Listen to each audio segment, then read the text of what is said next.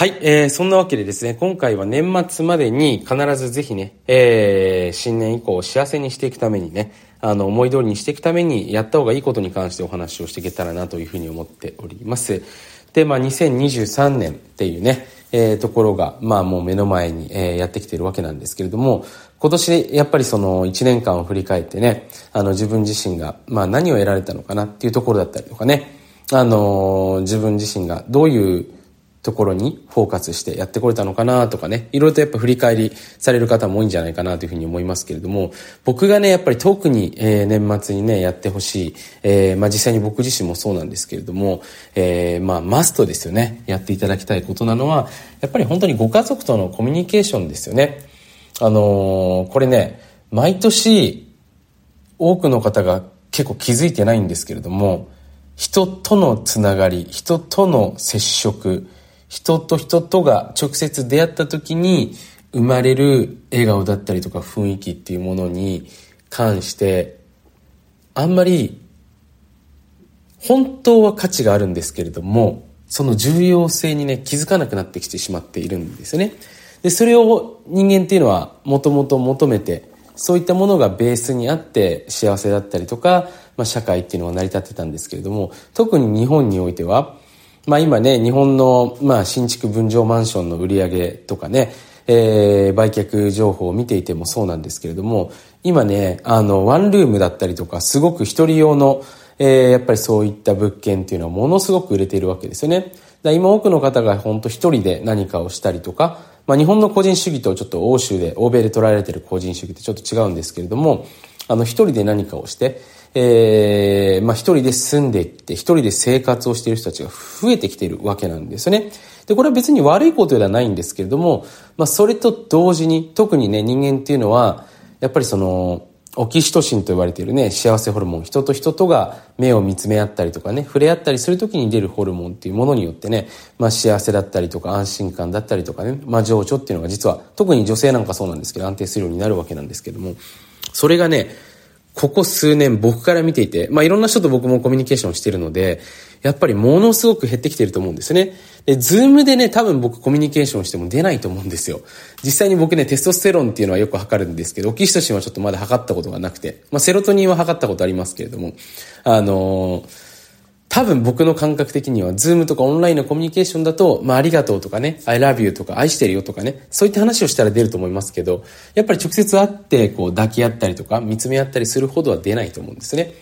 まあ、だから、オキシトシン不足の人たちが結構増えていると思うんですよね。だからぜひね、年末、まあいろいろとね、多くの方忙しいと思いますけれど、ご家族で、えー、時間と場所を確保してですね、えー、今後ちょっとどんな人生を生きたいのか、えー、まあそういった部分をですね、こう共に話す機会を、えー、ぜひ作っていただきたいなというふうに思っているわけなんですね。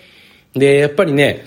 これ僕も常に意識していることなんですけど、自分の、例えば僕も会社のメンバーとか、あの、チームのメンバーとか、あの、まあ、自分の家族もいますけれども、それぞれがね、やっぱどこに矢印が向いてるのか、何を大事にして、どこに向かって何がしたいのかっていうのを、やっぱりこれ把握して、それを応援し合う仕組みっていうのが一番人間にとってパワーが出る仕組みなんですよね。だから人間ってね、本当に、僕も昔はそう思ってたんですけど、自分のために多くの人たちは頑張る。自分が成長して、自分が情熱を注げることを頑張っていくっていうね。まあこういう考え方もあると思うんですけれども、僕ね結構いろんなあの人の、まあ過去の、まあその武勇伝というか、あのー、まあヒストリーですね、を見ていく中でね、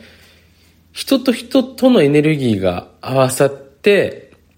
頑張って走ってこれてる人もいるんだなってことを知ったわけなんですね。要は自分一人じゃ何かイメージ出てこないけど、この人と何か一緒にやることによって良いイメージが出てきて、で、自分もそれを本当にやりたいと思ってると、こういう人なら。そういう人もいるわけなんですね。だから結構ね、今僕も、あの、まあ、ビジネスだったりとか副業とかいろんな部分にチャレンジしてる人を、まあ、サポートしたり応援したり、えー、してるんですけれども、その中でね、あんまりハマってない方が多いんですよね。だ要は自分がなんとなくお金が欲しいとかね、まあ、年金問題があるからとか、そういった理由でこうビジネスを自分で頑張ろうとしていても、スイッチが入ってないんですよ。だから本当はやりたいとあんまり思ってない。仕方なしにやろうと思ってる。でもそれだとやっぱり人間の脳ってね、あの考えられないわけですよ。あの、本当に飢餓の状態とかね、えー、絶対絶命の、その、排水の陣みたいな状況にならないと、なかなかね、えー、火事場のバカ力っていうのは出てこないわけなんですよね。なので、僕自身はやっぱり、あの、この年末に本当に自分が大事な人と、えー、本当にね、自分がどういう方向に行きたいのか。で、自分もそうですけれども、相手がね、今後自分の人生に対してどう考えているのかっていうのを、突然ね、まあそんな会話してもしょうがないんですけれども、ちょっと家族会議しないみたいな感じで、僕よくやるんですけど、今後どうしていきたいのとかね、今何が大事なのとかっていうのをしっかり家族と話していく。で、自分の方向性もそうですけど、家族の方向性。じゃあ、ここの部分一致するからこういうことやっていこうねとかね。そういうね、やっぱりこの今の自分が考えていることと今後のタイムラインっていうのをしっかりですね、こう合わせていくところが、えー、これぜひですね、年末までにやっていただきたいことかなと思います。まあ幸いにもね、今ほら、ワクチン接種している方に関しては、あの、全国旅行支援、えー、割ですかあまあ、ああいったものでね、少し安く旅行はできるんじゃないかなというふうに思いますので、いつもと違った異空間で、ぜひそういうですね、気持ちの良いコミュニケーションを取っていくことを、えー、実際に僕自身はお勧めさせていただいております。はい。まあ、そんなわけでね、今回年末までにぜひ行っていただきたいことということでね、えー、シリーズ1ということでお伝えしてきましたのでね、ちょっとまたあの、僕も年末にね、いろいろかけて、まあ、仕事面とかその経済面とか別の部分でもね、えー、やってることってありますので、今日はエネルギー編というところでお話をさせていただきましたので、まあ、少しでもね、お役に立てたら幸いな次第です。はい。そのわけで今回も最後まで聞いてくださって、えー、ありがとうございます。ぜひね、えー、これを聞きくださっているあなた自身の、えー、一日が、えー、とっても良いものに、えー、ご機嫌なものに、えー、なりますように、ぜひね、今日も一緒に楽しんでいきましょう。